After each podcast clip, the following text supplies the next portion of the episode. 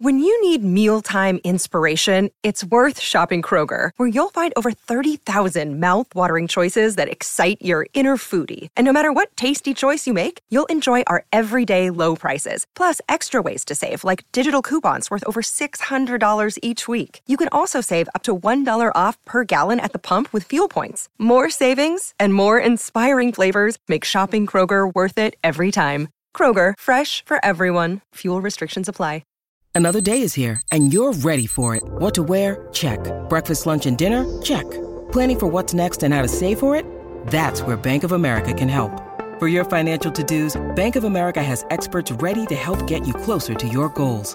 Get started at one of our local financial centers or 24-7 in our mobile banking app. Find a location near you at bankofamerica.com slash talk to us. What would you like the power to do? Mobile banking requires downloading the app and is only available for select devices. Message and data rates may apply. Bank of America and a member FDIC.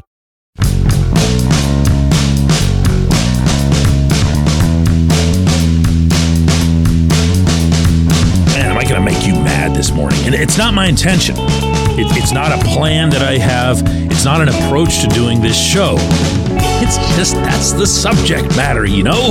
Look at what you pressed play on. Good morning to you. Good. Monday morning, I'm Dejan Kovacevic of DK Pittsburgh Sports, and this is Daily Shot of Pirates. It comes your way whether you like it or not, bright and early, Monday through Friday.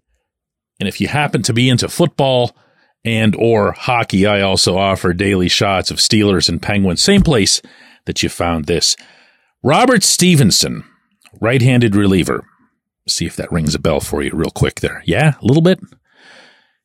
He was with the Pirates coming out of spring training last year, and he was with the Pirates yeah, a couple months into the regular season before he was traded to the Rays for Alika Williams, the very light hitting but smooth fielding shortstop. And my friends, this franchise really, really, really needs to stop making trades with Tampa Bay. They usually don't work out for anyone because the people in St. Petersburg are smarter at baseball stuff than everyone else, but they really, really, really don't work out for the Pirates.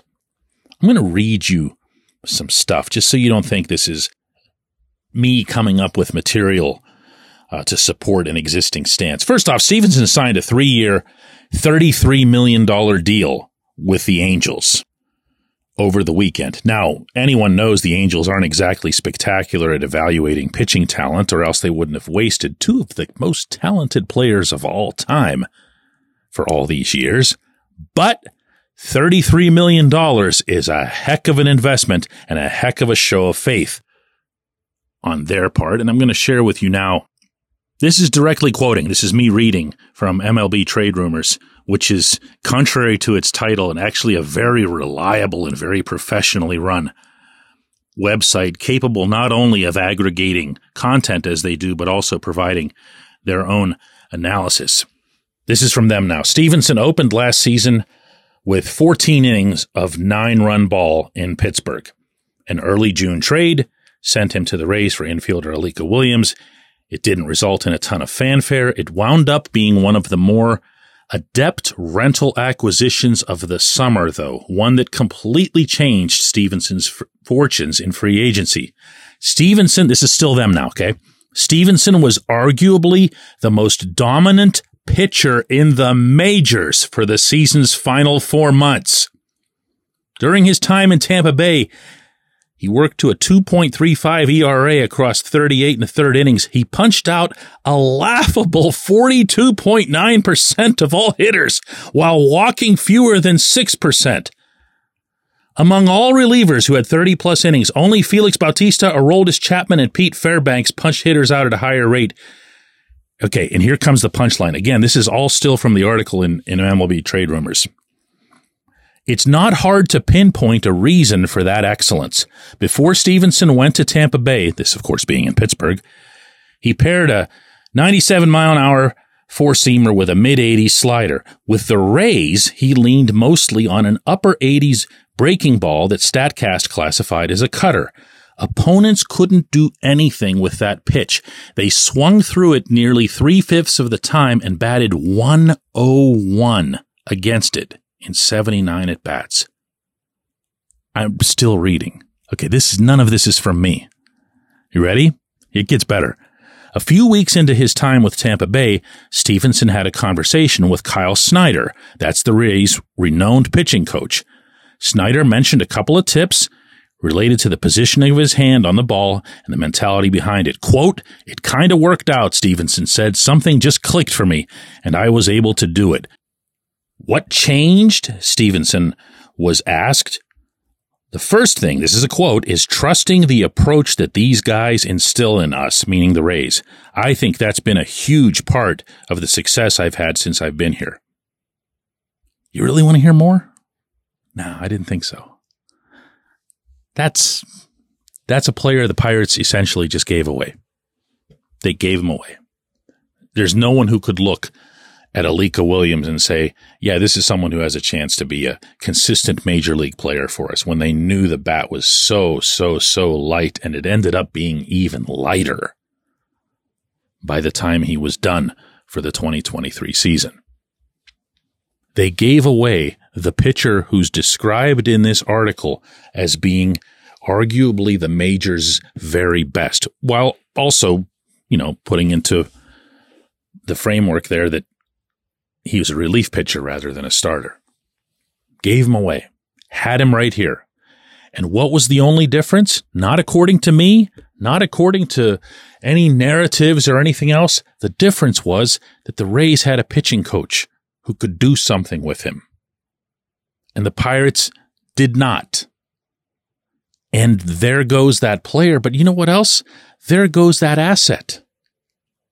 There goes somebody who you could trade somewhere, even if you didn't see a future for him in Pittsburgh, for whatever reason. Let's just say you had no use for the best pitcher in the majors over the final four months of the season. If you just don't see him fitting with your plan or you don't trust what you see, you could trade him and you could get something back. But when you devalue or depreciate the assets that you have in house, that handicaps the general manager.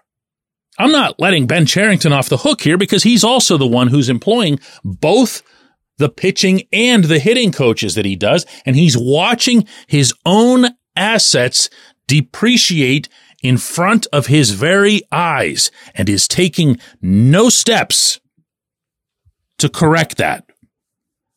That's so much more important than payroll. It just is.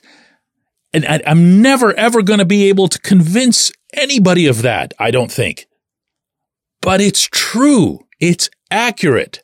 Until this team can instruct at a level where they stop allowing players to go backward in Pittsburgh who go forward elsewhere, nothing's going to change, even if Bob Nutting were to sell his soul and commit 300 million a year to payroll. Nothing would change. When we come back, J1Q.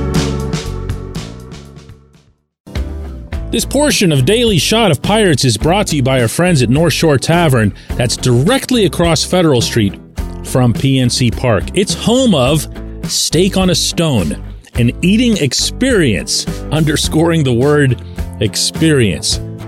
The steak is brought to you partially cooked on an 800 degree stone, and you do the rest.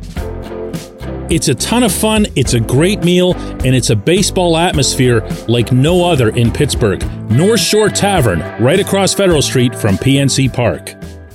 Your front door, your car, your bike, your computer, your gun.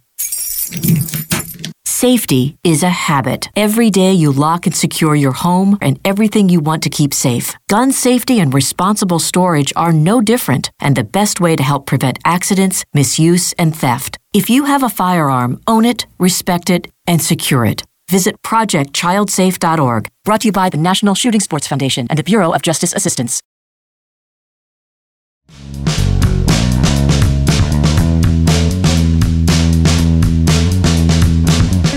The interest of uh, being as accurate as possible, the last couple of things that I read to you in the previous segment weren't from the MLB.com article that I cited earlier.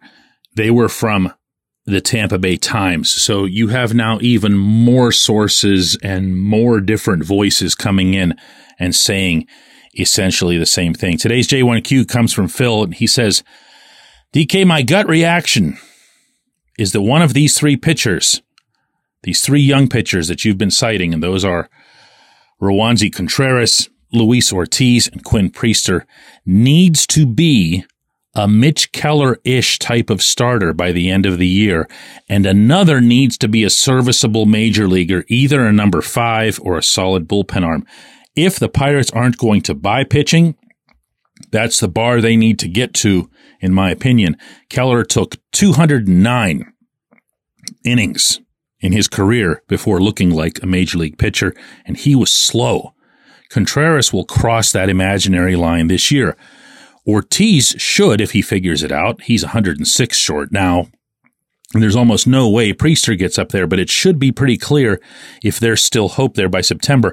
Taking this long to develop pitchers is pretty inexcusable. Phil didn't have a question there. I just love the point so much that I wanted to read it in its entirety, and that's it verbatim. Phil's general stance here is that the Pirates take too long to move guys up. And when he says to develop, he's not saying that because of super two or dragging their feet or whatever. It just means they're taking too long, literally, to develop this talent.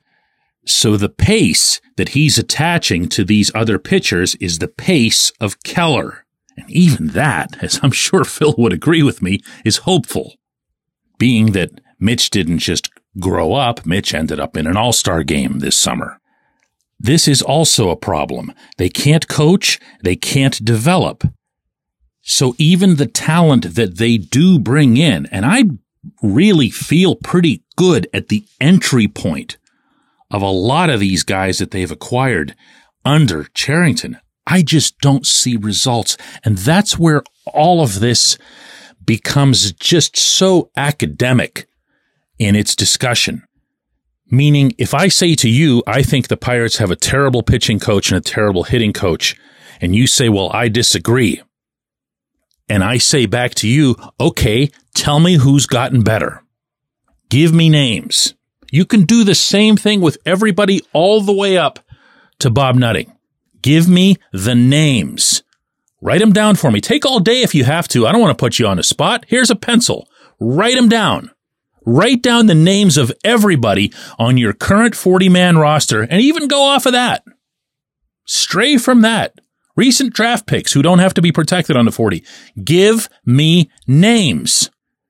Now, one other thing before I leave you today. Phil, whose comment that I just read here, Phil is a guy who he really backs the Pirates management on a lot of stuff. This isn't someone who's coming in from some talk show, you know, ready to drop nutting bombs on everybody.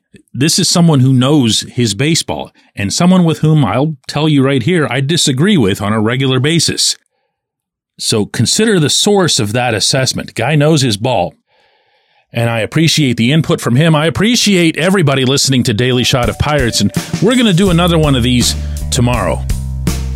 By which time, Phil will receive a three year, $33 million contract from Baseball America to go analyze stuff for them. And I will never have noticed Phil's epic talent right under my nose.